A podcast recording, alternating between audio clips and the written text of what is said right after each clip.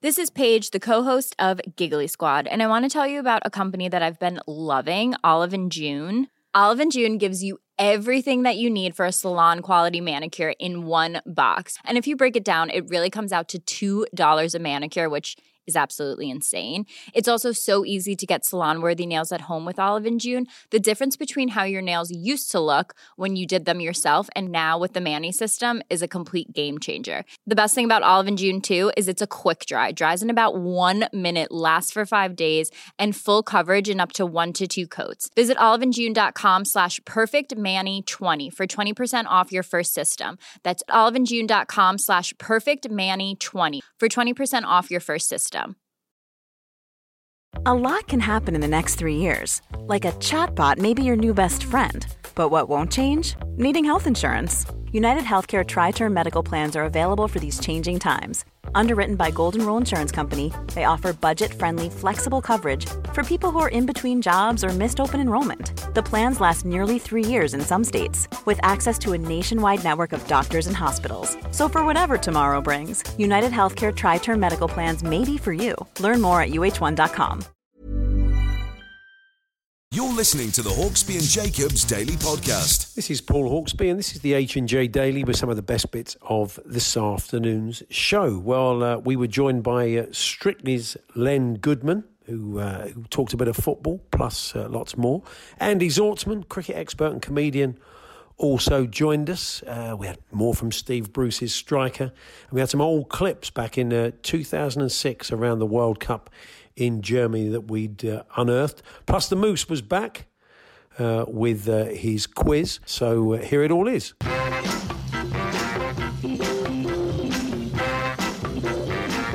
Good afternoon, everyone. Good afternoon, Andy.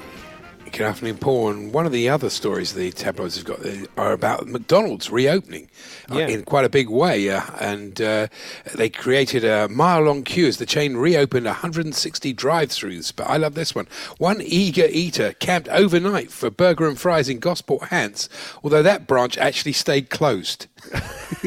oh, well done, mate. Brilliant. You think you might have checked before he bothered to camp out all night? You're going to We, open uh, tomorrow, I don't know. It's interesting. You saw the picture of the guy that made himself a little cardboard car because he fancied a McDonald's, and he, he pretended to sort of walk Drive up. through. They, they wouldn't serve him. We did. We once in on, on a, gent- a gentleman's jolly in Barcelona, and uh, it was about sort of three in the morning, and it was this 24 hour McDonald's, and we no, nobody had a car. So one of the boys tried that. He kind of went up to the window, making various car sound effects. I think including crunching gears, and he's saying, "Sorry, mate, the gears gearbox is a bit dodgy." But uh, no, they- they weren't having that either. A mime, they don't They accept won't. a mime. Don't accept a mime of a car. I don't understand why they won't serve you walking through. What's the, what's the problem with Well, I that? think- I don't well, see they- why they wouldn't. Well, I I don't suppose it might hold did. things It- up. I suppose I don't But know. clues in the name. Drive, driving. They close. They close the branches, and you have to. I don't know. It does feel a bit petty, Andy. I'm sure there's a reason for it. I thought I knew everything I I needed to know about Nigel Benn, but I didn't realise that he uh, used to be a Woolworth security guard before he became a, a championship boxer. And uh, I know uh, the Dark Destroyer took the post, working 15-hour ship shifts. and That was close. was shifts. close. Yeah, it was to protect pick and mix sweets after serving four and a half years in the army.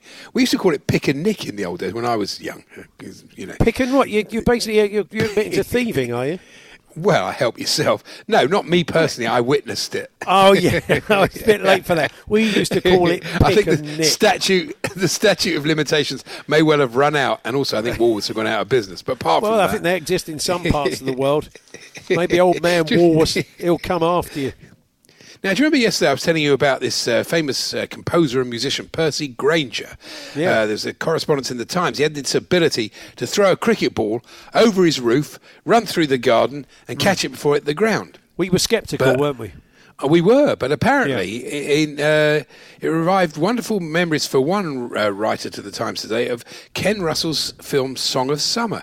A wheelchair bound Frederick Delius is talking to Percy Grainger when Grainger throws the ball over the house, grabs the wheelchair, and at breakneck speed races through the house to catch the ball on the other side, all to the accompaniment in an English country garden. And you think, what? Did he, did he tip the bloke out of the wheelchair and get in his wheelchair then drive through the... Ah, that's it, blokes lying in the gravel. That's not good, is it? None of this can Fred, be true. Fred Delius. I don't think any of it's true. I really no, don't. it sounds a bit uh, apocryphal. There was no YouTube then. There should, maybe there should be a sort of ancient YouTube. Maybe there's some there's some old footage sitting around somewhere ancient, proves it. you, ancient YouTube. Ancient Uh, Adidas, do you see this? So they've scrapped the uh, 20 million pound sponsorship deal for Mesut Ozil. Oh, I wonder well, he's why. denying that apparently, isn't he? And Is he? That's not true. Yeah, yeah. Oh, I, well, it was such good value for money. I can't understand why they wouldn't want to keep it going. Yeah, tremendous. Anyway, Yeah, giant potato. Here we go. Oh yeah, go on then, Um, mate. we brought you uh, Britain's largest sausage roll yesterday. This seems the perfect place for uh, a giant potato. Jessie Lynn, 30, went shopping, opened a big bag of spuds, and found a potato uh, bigger than her head. I mean, she hasn't got a Yeah. particularly small head. She hasn't got a particularly big head, Jessie, if you're listening. It's an average size What about head. Joe Joe Jersey Royal? He's got quite a big head. He's, he's, oh, that's very good. That's I very think. good. So Jesse looked in the bag. It's 8.5 inches and weighs two pounds.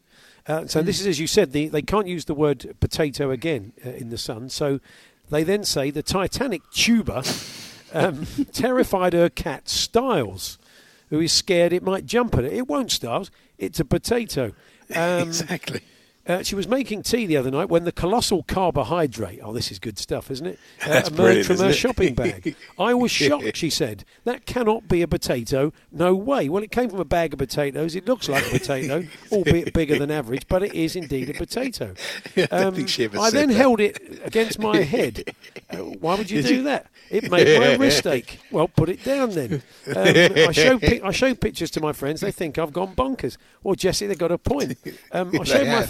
Fiance, and he always comes out with one-liners. Her fiance said that uh, it's not real. It's potato shopped. Yeah, I wouldn't open with it, mate, but it's not bad. Um, That's not bad- better than so- mine. yeah, it does sound. Save that for the birthday spread. Oh, well, But, uh, yes. uh, I've got about 13 for tomorrow. Sadie, her dog, fire. just Sadie, her Oh, yeah. dog, just wants to eat it apparently, but Stars won't go near it. The cat, as we know, and uh, Mm. she's not sure what to do with it. Well, I'd cook it. But there we are, a fantastic diversion there amongst all the very serious things going on in the world. Well, that's very true. We, we all need diversions. My diversion, of course, has been uh, table tennis during the lockdown, uh, playing Yeah. with my wife, attempting to each day pass the, the record score that we've achieved. And uh, yesterday we had a, quite a poor uh, session, and uh, I noticed the balls were very, very, they're sort of lifeless. We've been hitting these balls, we've only got three, we've been hitting them back and forth to each other for 12 weeks now, thousands and thousands of shots. Yeah. And I think like any sports ball, like a tennis ball or a cricket ball, they get a bit worn out. So I've ordered some new ones. I've ordered, hmm. I've ordered, I've ordered some professional, like really zingy. I've ordered one lot from Japan, which apparently I've been advised by somebody on Instagram they're too quick. They're professional balls that you won't be able to get anywhere near them. Oh, really? So, or and another one I've ordered. So basically, I ended up over ordering. I've got thirteen coming for the weekend. Thirteen so, uh, table yeah. tennis uh, balls. So okay. the second wave will be all right, but otherwise I don't think I'm going to need 13 table tennis balls. Have any flown There out the window at all, Andy? Have any sort of has any gone into No. the street? No, no, No. no wild shots. It's a very controlled way you play. it's very controlled, it yeah, is it's very very controlled. Forrest Gump. The Hawksbee and Jacobs Daily Podcast. Yes, time for uh, the Moose's uh, program-related quiz, uh, Golden Years. He joins us around this time uh, every Thursday. Basically, he's going to give us some clues, and we have to try and guess the year based on those clues. Good afternoon, Ian. Good afternoon. How you doing? So, uh, okay, and take it away. Let's have um, let's have the programs. Give us the first one. yeah, Yes, I've also got loads of programs, and I go through them, and, and I thought it'd be fun for you to try and you know pick the year. I don't think these are very easy, but uh, I'll say that right at the beginning. Although I think Andy should get the first one.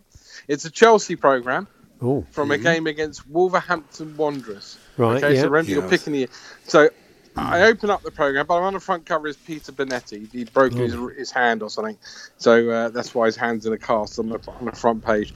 Inside it says congratulations to Bobby Tambling on another England Right. under 23 selection in Wednesday night's game against Scotland at this is an Newcastle. old one. Yeah. This is It says vic- it says victory at Spurs put us obviously Chelsea right back in business after the cup disappointment of the previous week at Huddersfield um, and couldn't come at a better time. And, and if you turn the page over, it's got the goals from the, the game where Bobby Tambling scored twice and Jimmy Greaves has scored for Spurs. And it says here it's got the table. It says look we're top with Chelsea on top. But then right at the bottom it says before our players start asking for their first place bonus money, we must point out that this table is based on the last four home and away games only. and actually Chelsea were seventh in the table at the time. Tottenham were top, um, and they were six points behind. Um, I'll give you some of the players just to give you an idea of the uh, before Wow. we get on to the. Um, the uh, to players from both teams. Chelsea then obviously had uh, Bobby Tambling in their side because I mentioned him a few times. Ron Harris, Terry Venables, um, Eddie McCreary, um, McCready rather, and then for Wolverhampton Wanderers, Davis was in goal for them. They had a front five as well: Wharton, Crowe, Crawford, Broadbent, and I hope you say his name right because this would be great for Andy in one of his comic um, gags. La Flemme. Oh, Ellie, Ellie. He wouldn't be allowed to. Ellie. pl- He wouldn't be allowed to play now. There's no spitting. That's true. Yeah. How are you spelling it, Moose? L E, and then Yeah. second second name, second part of the, the surname, F L E M, La Flemme. He Lef- I imagine uh, he'd call himself Leflem, wouldn't he? If I would, I don't know if I'd call myself Le Flem. he was the, he was the outside left. The program cost the program cost sixpence, and this was a song that was prominent in the charts this particular year. I'm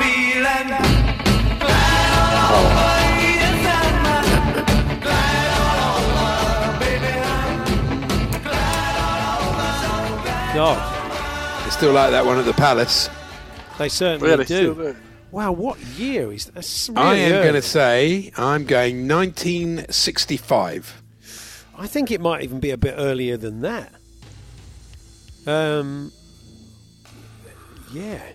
Um, I'll go 64, Moose. The game Chelsea against Wolves at Stamford Bridge was played on Saturday, the eighth of February, nineteen sixty-four. Correct. Whoa! It was close. I was going to say 63. Oh, well and done. his, his name, I, I, I just looked up. Oh, go uh, on. I've just looked up La Flemme, um, and uh, his name was his name was Dick La Flemme. oh, what's the really? phone then? He wasn't a Leflem, it was Le Flemme. That was two separate words. Dick He was LaFlemme. Dick La Flemme. Yeah. He also played most of his career for Forest, according to Wikipedia. So there we are. I, I do like the fact, by the way, obviously these old programs told you what about the referee. The referee was David Smith. Just very quickly, um, it says here it goes about how he played in the Western League football. He said, by occupation, Mr. Smith is an overhead power linesman. His hobby, train spotting. You could combine the two then, couldn't these work? He could- he certainly An, o- an overhead power linesman. So he was a linesman for the said. county. That's fantastic. Oh, marvellous. Marvellous. Good. that was good. Uh, yeah. Yeah, that The was second diffi- one. It was quite difficult. Yeah, go on then. Yeah, the sec- second one is, is more modern, but but hmm. I think equally as difficult. It's a program from Adams Park, Wycombe Wanderers Yeah. against West Ham United. Now, I mean, obviously you have to work out that it's not a league game. I mean, I'm, Well, I'm not really giving The much way away West Ham but- have Might- might be yo-yoed over the years, it could be. We, we can but Some- hope. oh, stop it. Um, I'll, gi- I'll give you a selection of some of the players from both sides. In, in the West Ham team, uh, or the West Ham squad, you had the likes of Alvin Martin, Julian Dicks. That's not really giving much away because both have been at the club pretty much forever. Jeroen Boere, Matthew Rush, and Marc Rieper. Um, and for Wycombe, um, they had some pretty, pretty uh, important stalwarts like Keith Ryan, Terry Evans, Dave Carroll, but they also had up front Cyril Regis. Wow. Um, so that Over might, Wycombe. that might give, So That was this has got to be after, I would imagine. Yeah. so in in inside there's there's loads of adverts. There's a looking ahead to a members day whereby amongst other things you can bring an adult for free. It does say can you try and bring someone who hasn't been to the ground before? So obviously they don't want you just to bring your dad just so he gets a freebie. And the league they were in was the Yeah. Endsleigh Insurance League Division Two. Right. Birmingham were top. That'll please dance. Uh, and teams that were below Wycombe in this league at the time, uh, which was the bottom league, I suspect, of English football at the time, teams below them, Brighton and Hove Albion, who uh, midway down the table, and second bottom, only Chester below them, AFC Bournemouth. How life has changed for those two clubs. This song was out, was released in this year. I'm the kind of G the little homies wanna be like on my knees Yeah. in the night, saying prayers in the street light.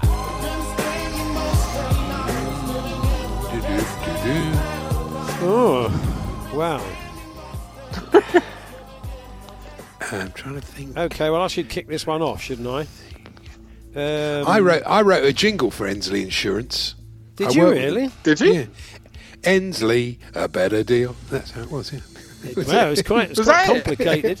yeah, it was.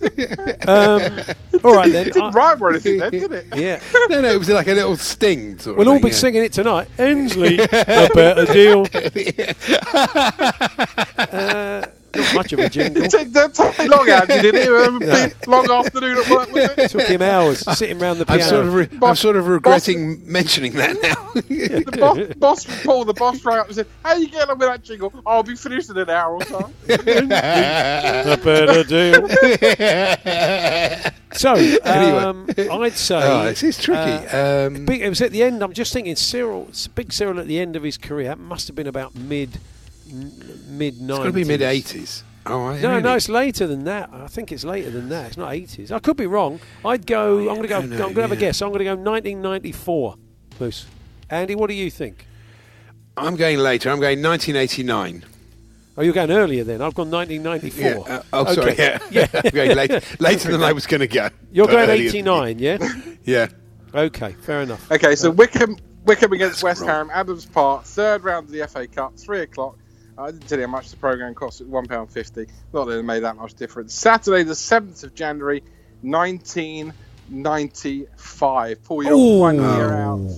Oh, I was And way Andy a off little bit there. further, but what you Andy going was to working on say? the jingle at the time. Yeah. I was, yeah. Good stuff. Uh, Moose, lovely. We'll catch up with you next week. Thanks very much for doing that. Ian. Absolutely. Take care, boys. The Hawksbee and Jacobs Daily Podcast from Talksport. Joining us now to talk a bit of West Ham, a bit of cricket, and life during lockdown, and more is Strictly's very own Len Goodman. Good afternoon, Len. Oh, hey, how are you?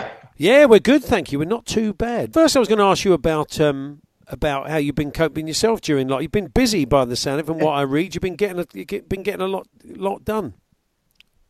I have. You know, I was concerned about this isolate. I thought, first thing, me and my wife, as soon as it's over, we'll be getting a divorce. But no, we've got along fine. I've been out in the garden. I've never done vegetables ever. Well, I don't mm. really do much gardening, but I've been. We've got lettuces, we've got radishes, we've got tomatoes coming along, runner beans. Honestly, it's like a little kitchen garden down there. And we've been eating lots of salads because that's what we've got a lot of. And when we're not doing that, we're playing a bit of Scrabble or um, jigsaws. We've been doing sorting out the spring cleaning in the house. I tell you, it's just flown by every, every day. It gets down to seven o'clock. I say, "Where's the day gone?" I've painted everything in my garden. If if it don't move, it's getting painted. And then I thought, well, why limit myself? I'm going to start anything that moves now. If a pigeon goes by, it's going to get a bit of creosote. Good stuff. Uh, also, uh, Yeah, Len, so, um, know, as I say, yeah. I feel I feel terrible for you know. There's lots of people in far worse situations than me. You know, haven't got any outside space and so on. And of course, gradually now it, it is easing up a little bit. You can start to go out. You can go in the park and so on. So let's hope things gradually get better and better, and we don't get any, you know, second wave of this terrible disease and uh, Yeah. virus that's talking about. indeed. No, definitely. There we are. were That's talking. me. Oh, there, there you go, then. nutshell. Yeah, Good. now, Prez, I get in here. We were talking about the uh, number of cricketers that have done well in Strictly over the years. And have you ever thought why that might be? I don't know. And you know, in the American show, it's American footballers. Right. Three American footballers, great big lumps. They've won it. I don't know. Funnily enough, I was up the up my golf club yesterday. I didn't actually see him, but one of my mates said, "Guess who's on the practice round?" Uh, Mark Ramprakash. Oh, he was up there hitting a few balls. So um, yeah, I don't know why it is. Whether it's something to do with timing or coaching or or, or you know, boxers who you think lovely, they're light, they're nimble, you know, they're used to skipping and moving. All been terrible. yeah. Not been one boxer, even in America. They had Sugar Ray Leonard.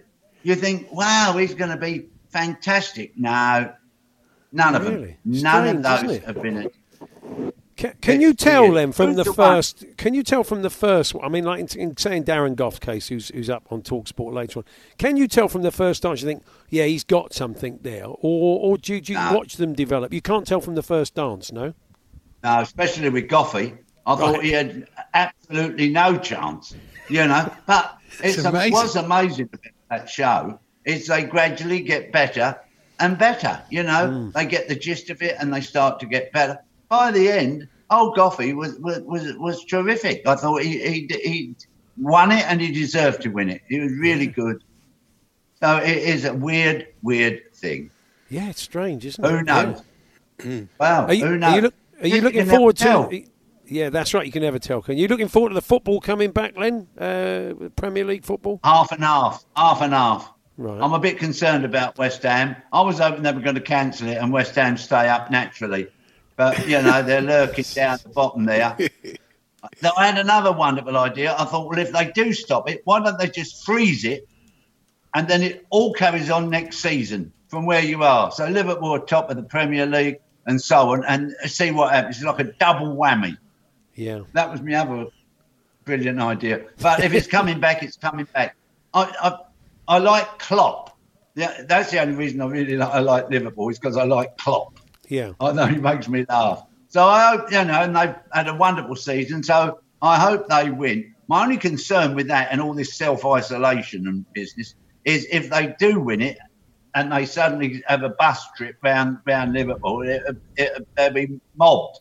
So you know, but West Ham, oh, I don't know, I don't like it. I wish they were about five places higher up, but they're not, and that's that. No, bit a bit nerve wracking. Uh, it is nerve wracking. Do you Yeah, reckon yeah. they're going to stay up? You're like a pundits and experts. Well, What do you reckon? We are talking to a Tottenham and Chelsea fan here, so um, I think I think it'll be a bit like I think it'll be a bit like the start of the season, Len. You got all your players back. West Yeah. Ham made quite a decent start, didn't they? Till they sort of suddenly hit the sort of block. So I've, I've got a feeling they'll be all right. And I've got to ask you this, really. I shouldn't really, but is your favourite player Andrei Yarmolenko because he wears seven? Sorry, I had to do that. Seven? of course it is, always. Yeah. Yeah. I've always liked the number stuff. seven players. Yeah, seven. Go on, my son. yes. Yeah. and and finally, uh, Len, I, I my, my aunt maintains because she's done a bit of family tree uh, and she watched your Who Do You Think You Are, which has kind of com, uh, compounded it. I think we're distantly related via the Eldridges. Uh, uh, Oh, yeah, Eldridge. Yeah, that was my I- mum's maiden name. Yeah, well, my, uh, we- I think through them, uh, uh, we're yeah we're related. The sort of Bethnal Green Hackney part of my family, which is your Yeah. part of the world. Yeah. My so, uh, my uh, my family had two greengrocers shops along Bethnal Green Road. Eldridge, Eldridge brothers. Yeah. What about that? So, So, uh, uh, yeah, and- Eldridge. is- And I think we're related to David Beckham as well. The pair of us, if that's the case, we we feed into the Beckhams through the Eldridges. So we should get those begging Do you letters ready for that's where I've got my footballing talent? I think that's where it was. That's where That it was. footwork, No, Len. I've still got, well, I haven't. My mum's got a cutting, or she did have. Goodman sinks the Navy. I scored three against Chatham Dockyard. Well, One of my, one See, my proudest moments. If it wasn't for dancing, Anyway. you, you maybe could have played for England. Oh yeah, I'm sure. No, I, I got oh, Dartford and couldn't get in, so I don't think. Good stuff. Look after yourself, Len. Lovely to talk to you. Thanks Yeah. very much. Thanks, Len. No, listen, don't worry about don't worry about looking after me. You look after the old people in this world. Make We sure will. they're safe and make sure they, they know what to do with their energy bills. Good stuff. Will do. That's why I'm looking Thanks, after Len. Andy after all these It's years. very true. Yeah, pop round and see him. Anyway, there we are. Len, Len Goodman there. The Hawksbee and Jacobs Daily Podcast. When you're ready to pop the question, the last thing you want to do is second guess the ring. At Bluenile.com, you can design a one of a kind ring with the ease and convenience of shopping online. Choose your diamond and setting. When you find the one, you'll get it delivered right to your door. Go to Bluenile.com and use promo code LISTEN to get $50 off your purchase of $500 or more. That's code LISTEN at Bluenile.com for $50 off your purchase. Bluenile.com code LISTEN. Cool fact a crocodile can't stick out its tongue. Also, you can get health insurance for a month or just under a year in some states. United Healthcare short term insurance plans, underwritten by Golden Rule Insurance Company, offer flexible, budget friendly coverage for you. Learn more at uh1.com. Mom deserves the best, and there's no better place to shop for Mother's Day than Whole Foods Market. They're your destination for unbeatable savings, from premium gifts to show-stopping flowers and irresistible desserts. Start by saving 33% with Prime on all body care and candles. Then get a 15-stem bunch of tulips for just $9.99 each with Prime. Round out Mom's menu with festive rosé, irresistible berry chantilly cake, and more special treats. Come celebrate Mother's Day at Whole Foods Market. The Hawksbee and Jacobs Daily Podcast. We're going to talk a bit of cricket now, amongst other things, with uh, comedian and uh, cricket expert. There's no other way of putting it. Uh, a voice, of course, uh, on TMS, whatever that is. Cricket tragic, some might say. it is, yeah, comedian Andy Zaltzman. Good afternoon, Andy. H- hello. Tra- tragic is entirely entirely appropriate. I'm uh, yeah. happy with that name.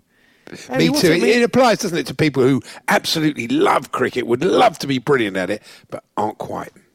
Yes, yeah. I'm I'm essentially a Test match opening batsman trapped in an incompetent village cricketer's body. well, I mean, you know, you're a man that feeds off of stats. That is your lifeblood in the world of cricket, and there's no cricket yeah. being played, so it must be, it must be because you yes. can't make them up, can you? No, you no, go through old ones, but you can't make up new ones. no, there are no, there are no. It's been it's been horrible for staff for you know sports statisticians. no, no new stats. I mean, there's always you know hidden victims in these these uh, social disasters, but I mean, there, there, no no there's no government scheme to provide just made up sports statistics for people like me. I mean, we've been forgotten about. Your um, your fellow statistician, of course, uh, Benedict from Sky, he has been working. Hasn't he? He's come up with this. I don't know if you know how he does it, but he has these sort of test matches, these virtual test matches where he puts all the stats into a computer. Is that actually possible? Does it work? Is it accurate? Do you think? Well, um, I'm not quite sure how he's uh, how he's done that, but I, would imagine you, you could you know create a program that would you know generate possible outcomes for each ball, and so which is essentially what what cricket is. So um, uh, yeah, I can uh, I can. I mean, it's not quite the same as the real thing, is it? But in these times, we cling to whatever we can. I don't mind it actually, but it is kind of pointless speculation in the end. But it's still a bit of fun. Yeah. Have you yeah. been watching lots of old cricket, Andy? Have you been uh, wallowing nostalgia like everybody else has? I am um, at the start of lockdown. I was um, absolutely hammering vintage footage on uh, on YouTube, but it, it almost became t- too poignant, and it made me maybe miss actual sport even more. So I've uh, I've rationed myself since then to just uh, a couple of bits of old 1930s black and white Pathé news footage uh, a week or so. I like those old Pathé bits of cricket. You, the way they cut, the way they're cut is incredible because somehow you get these close-ups. You think, well, there's no way a cameraman could have got that close. They sort of cut them in afterwards, don't they? They really yeah, are yeah. quite peculiar. Yes, and uh, also, I mean, the way it's filmed, it does make you think. Well, I, I reckon I could have I could have got away with it in Test cricket in the 1920s. not in bodyline, you couldn't. I don't think. no, no, I'm not saying I could have done, but it sort of looks the way it's filmed. But, you know, maybe. Yeah, your yeah. two worlds collided in the in the um, House of Commons. Sorry, in the number ten garden with Dominic Cummings because one of the best uh, captions to come off of the picture of him sitting at that pasting table in his white shirt mm. was uh, "Bowler's name, please. A bowler's name, please. Thank yes, you." perfect. Absolutely it, it, perfect. It's exactly what it looked like, wasn't it? When you, the first time I saw that caption, I thought, "Yeah, that is absolutely spot on." it's the time-honoured yeah, cry, isn't it, of the scorer, really, yeah. in any amateur game. Well, I think with Dominic Cummings, he'd have just made up a bowler's name. I don't think he'd have asked anyone else. that's your other thing, of course, the satire. How's that going? The political satire is quite. Well, that's, it's been quite a strong on. period. I'd imagine, yeah. I'd imagine that's going better than the cricket statistics.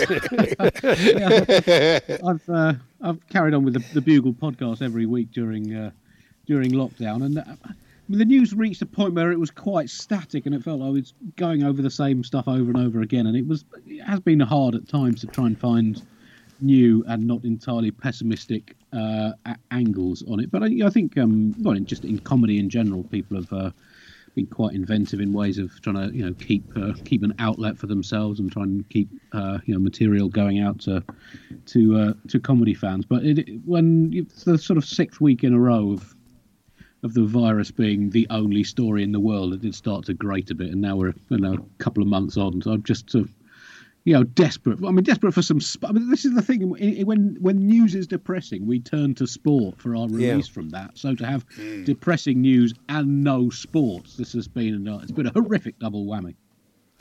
Talking of podcasts, your sister's voice is like a constant in my kitchen. My wife absolutely loves her podcast. It's called Answer Me This. It's I think it's pretty famous, isn't it? And uh, she's been doing it for some time. And it's a, it's a bit of fun, I think.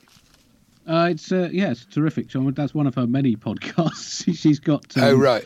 Uh, a show called The Allusionist as well, which is a, a podcast all about linguistics that's been very successful over the last few years. Um, I mean, she basically can't look at anything. She's like the King Midas of podcasts. She just looks at something and it turns into 40 minutes of uh, downloadable audio. That's good. Um, well, we're we're looking ahead to the Windies coming over. One or two of the boys don't fancy it, and that, that's their prerogative. But uh, of the, the the boys that will come over to play England, I'm quite interested in Rahkeem Cornwall, six foot six. Off, uh, I think he's an off spinner. Uh, I don't know. Off spinner? Yeah, I don't Yes. know. Because He's they've got big- they've a- got Sulieman Benn is also very tall. Yeah, he's a big he's Yeah, a he- big lad, isn't he, old Rahkeem? He is uh, absolutely enormous in every sense of the, the word, and he's he's a very skillful bowler as well. He's Yeah. had some success for uh, for West Indies, but he is certainly not uh, a, a classically shaped uh, 21st century hyper athlete as uh, many cricketers are these days. He's uh, I guess something of a something of a throwback, but he's uh, he's been pretty good for West Indies when he's uh, when he's uh, when he's played. And but I, I think the players who aren't coming, particularly uh, Hetmyer and Bravo, to uh, find a very stylish batsman, that uh, that could um, be quite a blow uh, a blow for them. I think it is a blow anyway. Hetmyer's great to watch, but you understand how why they have these views. It's interesting. Somebody sent me right in the beginning of lockdown. Somebody sent me a, uh Lords are, are, are offering all these clips to their members, and this was a one day international in 1972. I don't know if you've ever seen any of these, but talk about it's not even the same sport. It's so different. it's incredible. Uh, yeah, it is. I mean, it took one day cricket quite a long time to really sort of carve its own style, um, and that was the very early days of international one day one day cricket. And um, I mean, when the, West Indies won the first World Cup in 1975, they'd, they'd played barely a handful of one day internationals uh, before that. So yeah, 1972 was. It was very early on, and it was basically just played as a shortened bit of a test match. And if you went over you know, you know, three and a half, four and over, that was considered almost uh, wantonly aggressive. And and we think of say someone like Gordon Greenidge, a great player for the West Indies through the from the sort of mid seventies right up till uh, the early nineties. So, you know, one of the most attacking opening batsmen there had been. But if, his one day strike rate was around 65 per 100 balls. Um, and by comparison, Alastair Cook, who in recent times was viewed not, you know, not attacking enough for one day cricket, he was, uh, you know, over 75, between 75 and 80, I think. It just shows the, the way the game evolved, that even attacking players in those early days didn't really score uh, that quickly by modern standards, certainly.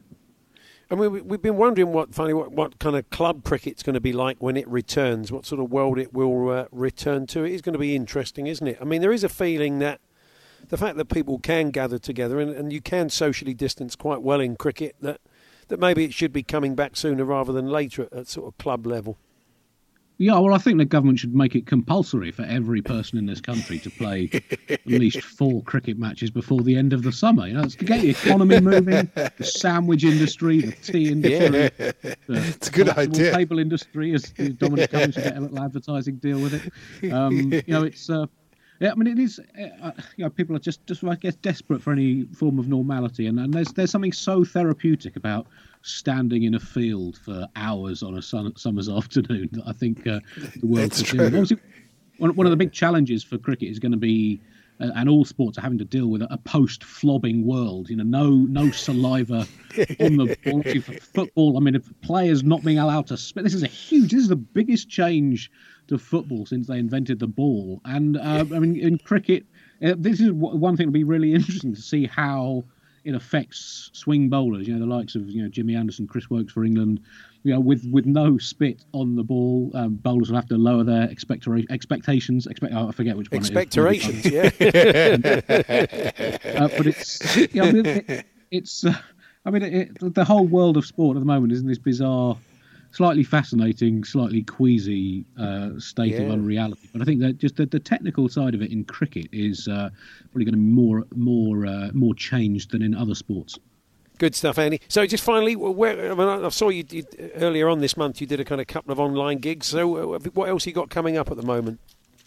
Uh, well, still doing the Bugle every week as a podcast. We've got a, another couple of live shows. In fact, we've got a Bugle live quiz a week on Saturday, and then another uh, live stream show a couple of weeks, uh, couple of weeks after that. But uh, like all stand-ups, I'm, uh, so missing the days of an actual audience to uh, laugh sh- or shout abuse at me. Well, hopefully, it won't be long now. Oh, the laughing, obviously, not the shouting abuse. they all come together. Uh, cheers, Andy. We'll catch up with you soon. The Hawksbee and Jacobs Daily Podcast from Talksport.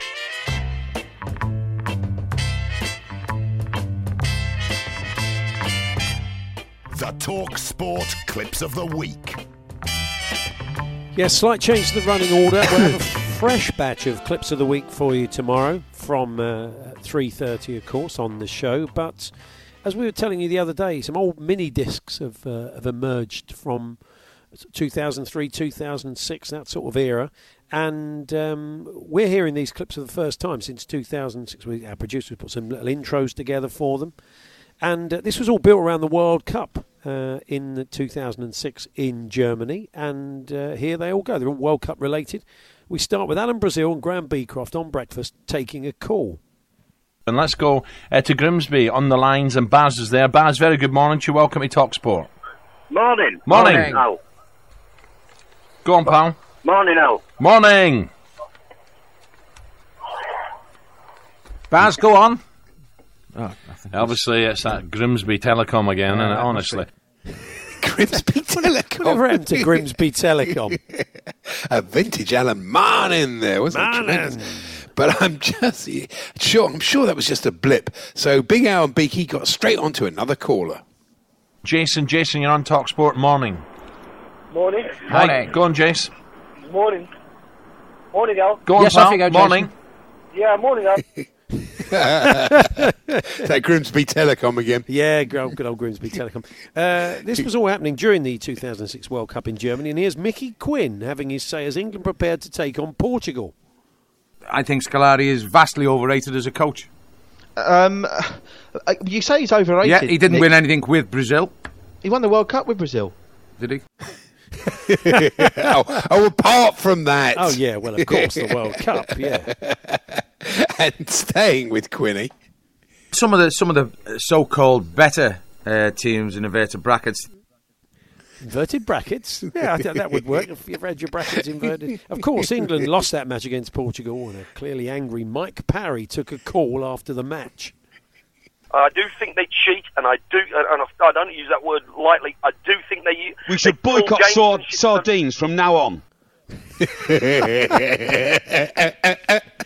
Boycott sardines. we should have get him on and ask him if he has since then boycotted sardines. We- we will. And he wasn't. He wasn't the only one unimpressed with this caller having his say on Sven's squad selection. This thing about Theo Walcott to me was totally bizarre. I mean, he could have taken Les Dawson. Really? About that. I mean, Les could have really done it in a World Cup, maybe a European Championship, but uh, not in a World Cup. Jason Cundy also had his say after England were knocked out, and I wonder if he'd been watching the game with Darren Gough. And I think that was one of the reasons also why that Rooney was up there on his own because you know what what other choice did he have? He just had um, Crouch, and that was it. And you like you said, R- Owen Hargreaves. Owen Hargreaves. Owen Hargreaves. Yeah, a bit Yorkshire there. that's, that's not really a clip. I can't read that guy in there. Back to Big Al now. Also talking about the game and comparing Wayne Rooney's red card to a similar one picked up by Germany's Torsten Frings. Yes, Torsten Frings. Whether Ro- Rooney meant it or not, he could miss up to four or five games, like the German who, who thumped uh, Fringe. Torsten Fringe, yeah, that's right. Fringe, yeah, it's, it's getting a lot longer in lockdown. Here's a uh, fresh-faced Ian Abrahams live in the stadium at the World Cup, looking ahead to a Germany game. Today, big, big game. Who's going to be the big player for Germany today? I think our keeper, Lehmann. Yeah, the Arsenal goalkeeper, Jens Lehmann. Why? Teaching a German how to say it, say it properly. What is it about? Some people sound very. Uh, Mike sounds exactly the same, Mike Parry, whereas Alan and, and Moose sound completely different. Sound so much younger. It's amazing. True. Don't know what that is, but there you go. Of course, all attention then turned to the final, a classic as France played Italy. Here's Mr. Parry previewing the big game. I think you look at who the match winners could be, and I think Thierry Henry and Zinedine Zidane. Not the first time people The got first that of one wrong. many. Yeah, exactly. And for some reason, back in those days, we used to send Mr. Parry to all the big events, and here he is at the final, setting the scene pre-match. It's really building up now, and we've got two great vocal sets of supporters, both dressed in blue. In fact, a bit earlier on, I was trying to figure out, hang on, the French from the Italian. Then I saw a sign in Italian which said "Made in Italy," so I presume they're the Italian fans. Yeah, every chance, I'd Great, say. great quality, wasn't it? That clip? Echoing Mr. Parry. Of course, all the headlines post match were about Zidane's infamous headbutt. I'm sure that didn't pose any problems to our top team. I'm sorry, but I wasn't wrong. In his first interview since the World Cup final, Zinedine Zidane, Zinedine, Zinedine, Zinedine Zidane Have you had enough about Zidane? Zid, zid, zid, zid, zid, zid, you know him. It's ridiculous. It's not that difficult, is it? Oh, it catches them out. It's the name that's caused the most problems in Talksport history, I think. I think it is, yeah. But naturally, you can rely on one man in particular to have a unique take on the incident. Here's Big Al. When you think about it, it's unnatural. If you're going to butt someone, you don't butt them in the chest, do you? Ah. Oh, you it's go for the old farmers, don't you? You What? do, yeah. Go for the what? The old Go for the old farmers. I mean, that's that's in my rhyming slang circles. That is a very very odd place to butt somebody. But uh, and finally, Andy. And finally, it's Mike Parry asking a question to one of the tournament's organisers. Yeah, I tell you what, your your job, Marcus. What a challenge that's been for this tournament because as each World Cup goes past, or goes by, or, or comes up to meet us, the need for knowledge around the world gets greater and greater. The world is hungrier every year because of the many different ways now in which knowledge can be dispersed through the internet and obviously worldwide television, satellite TV. And I look at some of the uh, communications facilities at some of those grounds now. I mean, you're almost talking about self-contained media empires in every ground. Well, I, I do not understand uh, uh, really your question. No, to be honest, mate, neither did I. Neither did he. Let's be honest. so there we are. There's um, some some clips from back in 2006 at the uh, World Cup. We'll have a fresh batch, all being well for you, at 3.30 tomorrow. Can we squeeze in Striker? I think we've just got time. Okay, so we should pick up where we left off uh, yesterday. Oh, As you're right. probably aware that um, Steve um, Barnes, the Lettersford town manager, has been uh, taken uh, off the street by a couple of uh, masked hoodlums who've taken him to a, a pit, basically, to, to do away with him. And he's bricking it, as you can understand. Well, but not can he get himself out of this? I would imagine he will. yeah, me too. I ran as fast as the conditions would allow, moving from side to side, hoping that I would provide a more difficult target for the gunman. My legs and lungs found new power, just as I'd often had to do when a big match went to extra time. There was a tremendous crack and a movement of air somewhere just above my head. The tall guy had fired the gun and missed. I continued to run crabwise, sideways and upward. A second crack and a bullet struck the ground near to me. Then I reached one of the concrete chutes that takes and directs water down the side of the hill towards the reservoir below. I hurled myself against the concrete chute, as if I was hurling myself low for a header towards goal. A third bullet struck the concrete. I did not hear a crack or an explosion, but I saw briefly what the bullet did to the concrete. If it did that to a hard substance, what might it do to human flesh? I threw myself bodily over the rim of the concrete chute. I was carried swiftly down by the power of the water. The concrete was hard on my head and body. I tried as best I could to keep my head held up. The last thing I needed now was to lose consciousness. Every single second was painful, but it was a pain I could bear because every second in that cold force of water was taking me further and further from the range of the killers. Where the chute ends and the water goes into the reservoir, there are steps. The purpose of these steps is to splash the water and put oxygen in it. This makes water fresher. There you go. Didn't know that, did you? There were eight steps. I did not actually count them, but I felt every single one. Breathless, bruised, my body hit the freezing water. I struck my head heavily on one of the steps. I went under the water and struggled to the surface again. I was in danger of drowning. There seemed little that could save me now. It was, as my mother often says, out of the frying pan into the fire. Ooh, what an, what an end to uh, chapter seven. What a, oh, that's a The concrete was. I love that the concrete was hard on my head and body. It was concrete. Yes, concrete. Yeah, uh, I imagine it would be.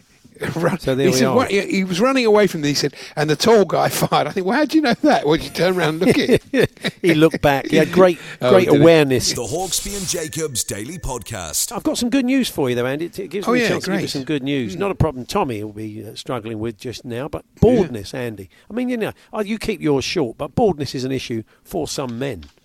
And we heard from Mike Parry yesterday, didn't we, that uh, he thinks his hair is growing uh, thicker. Uh, he thinks it's something to do with the moon. But maybe he's got pet mice because uh, we learned today that scientists have, gr- have grown hair on mice using uh, human stem cells. So you've got some, some funny looking mice out there at the moment. it will it, it could cure baldness. Apparently, they say the hair sprouted on skin, grown in a lab, and transplanted onto onto mice. I'm not sure I'm keen on this. Um, I think people just stay bald. It appeared on more than half the graphs. Dermatologists say the US study could lead to creation of a limitless supply of hair follicles, which can be transplanted to bald heads. So there we are. That's good. I did a bit of a U last night. I watched the whole of the 1970 official World Cup film. Oh, yeah. Uh, and I made about two and a half pages of notes, none of which I really can use.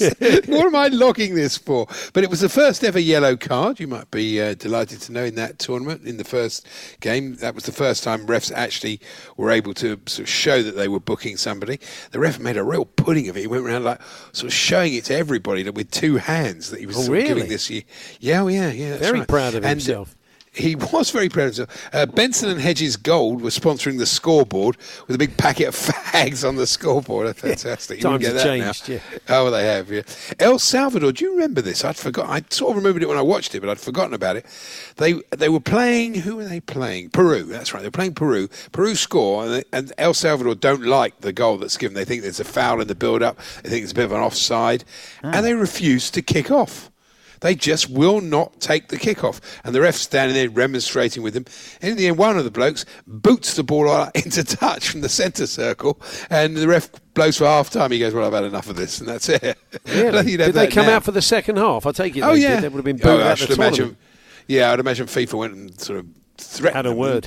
And, Yeah. and the amazingly, it was, I mean, Tim was right. The England Brazil game was a fantastic game of football. Yeah, I mean, it absolutely. really was superb. It were the two best teams in the world. And the referee you mentioned, Israel Klein, was uh, Abraham Klein rather was. Yeah. Um, refereeing the, the, the game and but amazingly the official film doesn't show Jeff Astle's miss Oh, really? you know, it's a big part of the narrative of the game. I don't know if it was edited by a member of the Astle family. they really did Jeff, Jeff a favour there, really. Yeah. And uh, and the, finally, you've always said this, and I think you, you may have a point about this when I watched the whole of the final. It's contentious. Carlos Alba- Yeah. Carlos Alberto's goal, you know, Yeah. which everybody thinks is one of the greatest World Cup goals of all time. And you are right what you say. The Italians are beaten. They're absolutely out on their feet. And though it is up. lovely football, they have. And though it's lovely interchange, and interestingly, it was shot from the other side. So you don't normally see that, that Ah. finish. You know, you normally see it from the TV side. So that was good. And finally, Andy, do you have one more fact from the 1970 World Cup?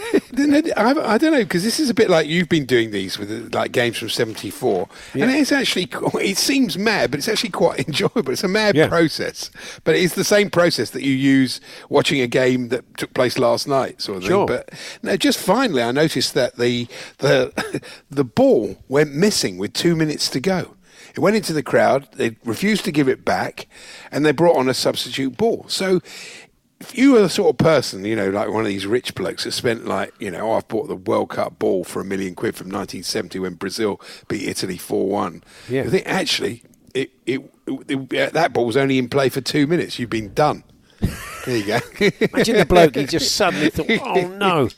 The bloke was just looking at it proudly on his shelf because he knew you were talking about the 1970 World Cup again. The Hawksbee and Jacobs Daily Podcast from Talksport. There we are. That was this afternoon show. We're back tomorrow from 1. Thanks for listening. You've been listening to the Hawksbee and Jacobs Daily Podcast. Hear the guys every weekday between 1 and 4 p.m. on Talksport. Here's a cool fact a crocodile can't stick out its tongue. Another cool fact you can get short term health insurance for a month or just under a year in some states. United Healthcare short term insurance plans are designed for people who are between jobs, coming off their parents' plan, or turning a side hustle into a full time gig. Underwritten by Golden Rule Insurance Company, they offer flexible, budget friendly coverage with access to a nationwide network of doctors and hospitals. Get more cool facts about United Healthcare short term plans at uh1.com. Mom deserves the best, and there's no better place to shop for Mother's Day than Whole Foods Market. They're your destination for unbeatable savings, from premium gifts to show-stopping flowers and irresistible desserts. Start by saving 33% with Prime on all body care and candles. Then get a 15-stem bunch of tulips for just $9.99 each with Prime. Round out Mom's menu with festive rosé, irresistible berry chantilly cake, and more special treats. Come celebrate Mother's Day at Whole Foods Market.